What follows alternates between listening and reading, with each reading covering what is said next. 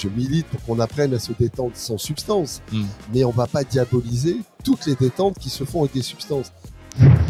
Et c'est une médiocrité notre politique, c'est-à-dire qu'on a choisi un mauvais nom dissuasif pour les jeunes qu'on veut faire venir, mais parce qu'administrativement ça permettait de le financer.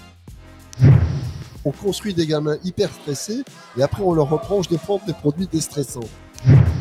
On a confié ce marché aux mafias et après on dit putain regardez c'est vachement dangereux, ils tirent à coups de Kalachnikov.